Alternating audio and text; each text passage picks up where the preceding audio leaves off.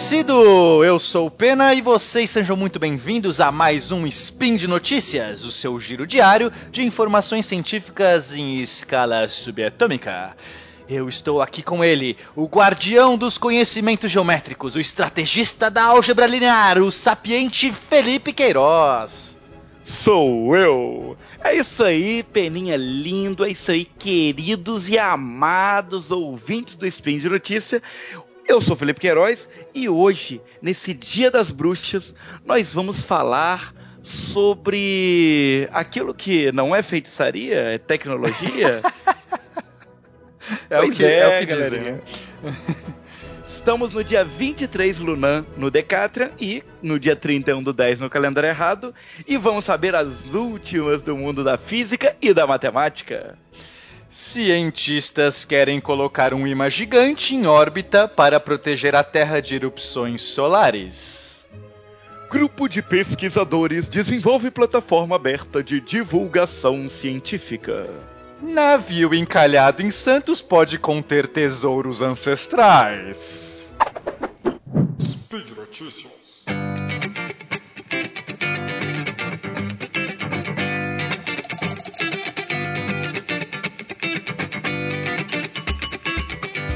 E nossa primeira notícia parece saída de um filme de ficção científica, mas se trata de fato de um assunto muito importante.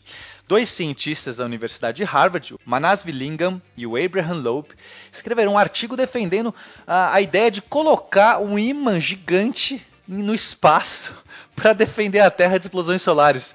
É isso mesmo, Felipe? Um ímã gigante? Pois é, eu tenho quase certeza que já teve algum super vilão que tentou fazer algo parecido. lá vem você com seu super vilão. Eu tô traumatizado. Depois daquele outro matemático lá, o Bogosian, sei lá, não quero mais saber super vilão. Mas conta melhor aí, o que, que é isso? Então, olha só, olha que loucura. A verdade é que, apesar de parecer uma grande brincadeira, as erupções solares elas são realmente perigos, né? risco aqui no nosso planeta. Né? Elas são explosões que acontecem na superfície do Sol, né? por isso erupções solares, explosões solares, né? Uhum. E conforme isso acontece, libera muita radiação, principalmente na forma de raios X e raios gama. E raios gama, a gente sabe, são extremamente perigosos e prejudiciais, né? Tá aí o Hulk que não nos deixa mentir. Graças a uma explosão de raios gama, ele se tornou um monstro verde. Mas você sabe que é, esses eventos, eles acontecem eventualmente né, na superfície do Sol, mas às vezes acontece a ejeção da massa coronal também, que é essa massa que, que, que, fica na superfície do Sol.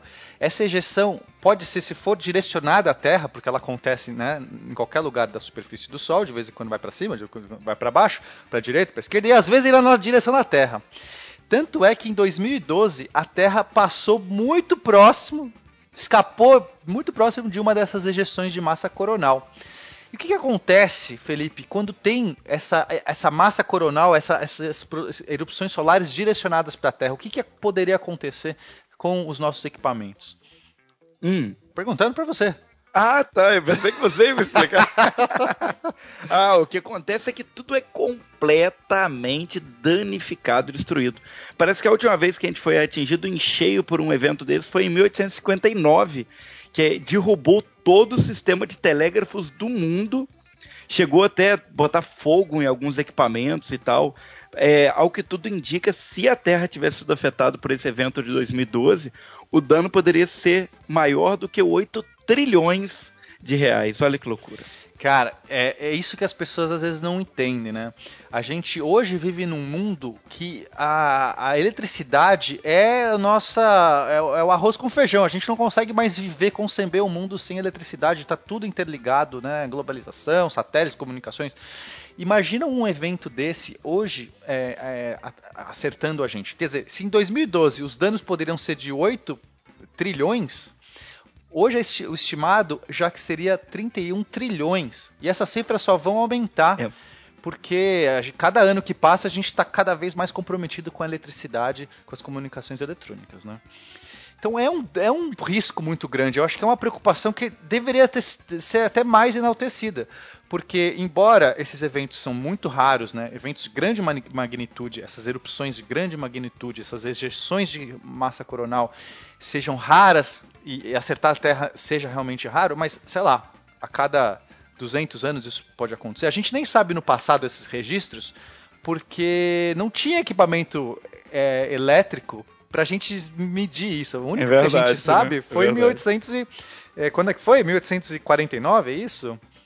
1859. Em 59, quer dizer, em 59 a gente sabe que, que comprometeu os telégrafos. Inclusive teve gente que tomou choque, alguns operadores tomaram choque. Agora, a gente não sabe nem a, a, quantidade, sei lá, a estatística de que isso pode atingir a Terra, né? E se atingir a Terra, é, um, um, dos riscos, por exemplo, que o próprio lobby aponta, é a possibilidade de desativar todo o sistema de refrigeração de reator nuclear.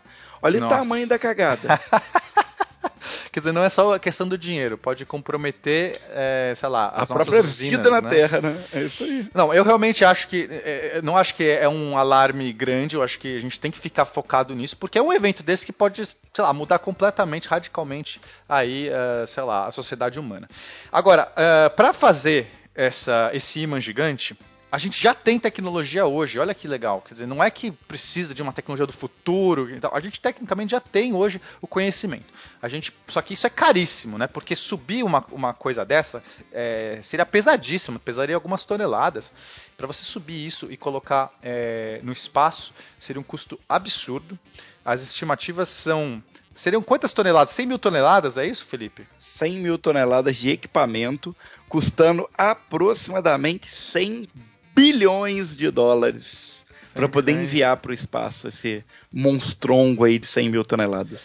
Bom, aí é o custo aproximadamente da Estação Espacial Internacional. Aí você fala assim, nossa, mas é muita grana. Tá, mas se a gente está falando que as estimativas de, é, de, de, destruição, os prejuízos é da ordem hoje de 30 trilhões, vamos, vamos converter para dólar, então fica 10 trilhões a gente está falando de duas ordens de magnitude, de 100 bilhões de dólares para 10 trilhões, são duas ordens de magnitude. Será que não é, vale a pena? Eu acho que vale o investimento, né? E isso porque a gente está falando de hoje, porque no futuro essa cifra vai. A gente, a cada um ano e meio, a nossa capacidade de processamento dobra, no, nossos equipamentos aumentam em quantidade, a gente está cada vez com mais computadores, com mais redes. Quer dizer, eu acho que, que tem que se pensar com carinho nisso aí. Bom, para fazer isso, uh, não é colocar em órbita em qualquer lugar, na verdade nem se pode colocar em órbita ao redor da Terra, porque não funcionaria o escudo. Né? Imagina que esse imã gigante vai ficar girando ao redor da Terra, não funciona. Tem que ser colocado num ponto específico chamado ponto de Lagrange. A gente tem é, em todo o sistema que envolve dois corpos, por exemplo, o Sol e a Terra, a gente tem alguns pontos de equilíbrio onde os, o campo gravitacional dos dois corpos se anula. Né? Então, um desses pontos é exatamente um, um, um, algum lugar entre o Sol e a Terra, onde a gravidade não é nem tanto. É, a, a, gravidade da Terra se cancela com a do Sol, né? então é, é, um ponto ali no meio do caminho, próximo da Terra, porque a gravidade do Sol é muito maior, então é um ponto próximo da Terra. Se você colocar é, algum objeto ali, nesse ponto de Lagrange, ele fica parado ali né, ele fica parado em relação ao sistema de dois corpos. Então, ele vai sempre ficar entre o Sol e a Terra. Você entende, Felipe? Ele não fica girando, ele fica sempre no meio do caminho. Oh, legal, legal. Gostei disso, hein? A gente tem um outro ponto de Lagrange que fica atrás da Terra, né? Aí não adianta nada, porque o escudo ficaria depois da Terra. E a gente a tem mais que dois. Se a gente quisesse proteger o escudo, né? aí, aí funciona bem. A Terra protege o escudo. Bom, o ponto de Lagrange que nos interessa é o L1, que é esse do meio do caminho. Então a ideia é colocar uh, esse grande imã gigante nesse ponto.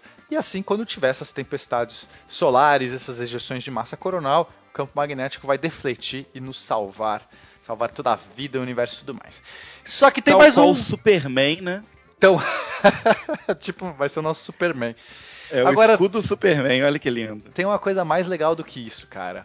Essa, esse hum. artigo ele fala que civilizações né, alienígenas mais avançadas provavelmente tiveram essa preocupação e fizeram já esse tipo de escudo. Né? É de se pensar que uma civilização mais avançada que a nossa, que depende de eletricidade, de, né, é, é, de recursos do tipo, vai se proteger dessas grandes ejeções de massa coronal.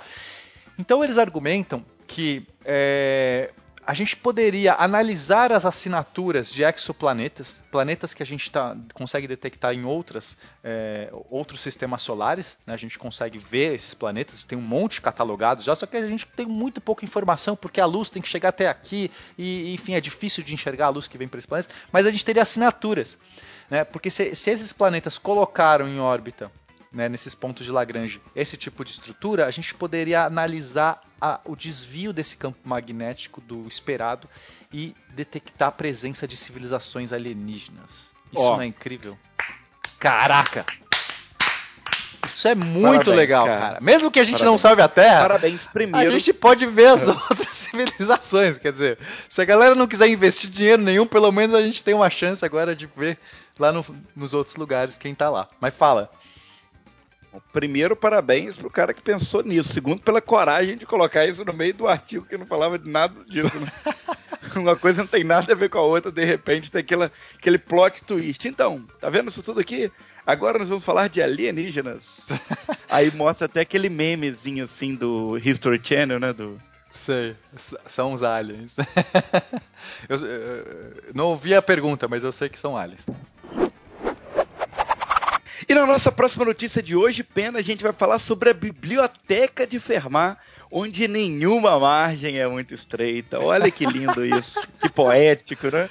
Olha só, Felipe, é, alguns portugueses da iCombinator e um estudante da Universidade de Stanford, eles resolveram fazer uma grande é, biblioteca de artigos científicos onde a comunidade pode comentar esses artigos nas margens né? Quer dizer, usando, é, claro que isso é tudo virtual, então essas margens são virtuais também, mas você está lendo o artigo na plataforma deles ou é, e você pode carregar no próprio browser, não precisa nem instalar nada, é, nenhum programa para fazer isso. E você, tal qual está lendo o artigo, consegue ler os comentários de outras pessoas. E o objetivo desses comentários é deixar a leitura desses artigos científicos mais palatável, mais digerível. As pessoas vão poder, né, que não tem talvez um, um grande conhecimento científico daquela área, ou às vezes são leigos no assunto, vão poder entender aquele conteúdo de uma maneira muito melhor. Eu achei excelente essa ideia, cara. Excelente.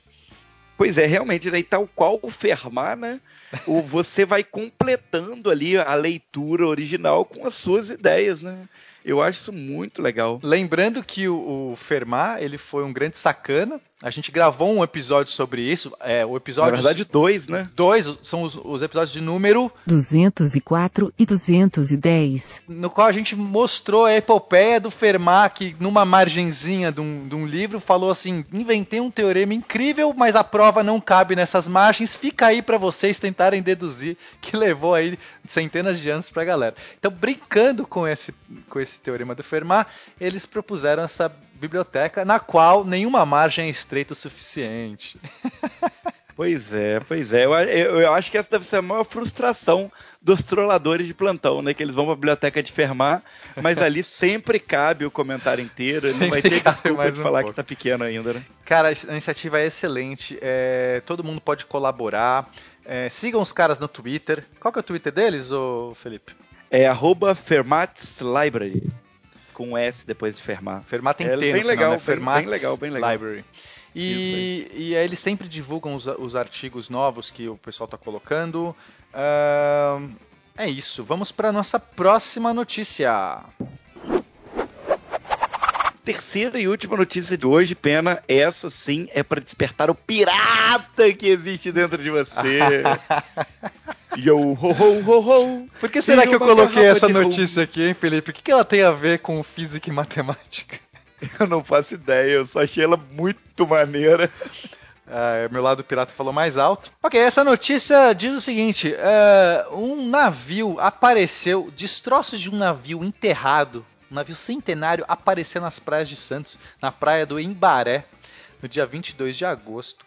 E e agora está causando. E aí os arqueólogos foram chamados para escavar esses, né, esses, esses destroços. Parece um navio grande, um navio que tem 50 metros de comprimento, 12 metros de largura. E no meio da sondagem que eles fizeram, perceberam que tem uma caixa, algum objeto metálico gigantesco é, de 6 metros de comprimento, 2 metros de largura, que está lá dentro e ninguém faz ideia do que pode ser isso. E eu acho que são tesouros. Olha que incrível, cara. Será, será, será talvez o, o baú de David Jones? claro que sim. Eu vou te falar que, na verdade, a maior dúvida que eu tenho não é nem se tem um tesouro ou não. A maior dúvida que eu tenho é como que eles vão conseguir escavar a areia de Santos, que dizem que é pior do que cimento. Você escava, aí no dia seguinte a maré vem e enche de novo, né? Eu não faço ideia como eles estão fazendo, já, já tem um tempo que eles estão escavando. É, não sei quanto tempo vai levar. O que importa é que uh, eles acham que esse navio tem mais de 100 anos. Provavelmente se trata do veleiro inglês Kestrel, que afundou aí nessa região no dia 11 de fevereiro de 1895. E a gente não faz ideia o que esse veleiro estava fazendo nas nossas margens. Ah, que danado! O que será que ele estava fazendo? O que será é... que ele está é. carregando ali no seu bordo, hein? Era um, um veleiro inglês em 1895. O que, que poderia ser? Podia ser piratas, né? Eu prefiro que sejam piratas, na verdade. Porque eu me identifico mais. Tem toda essa coisa do caçada de tesouro.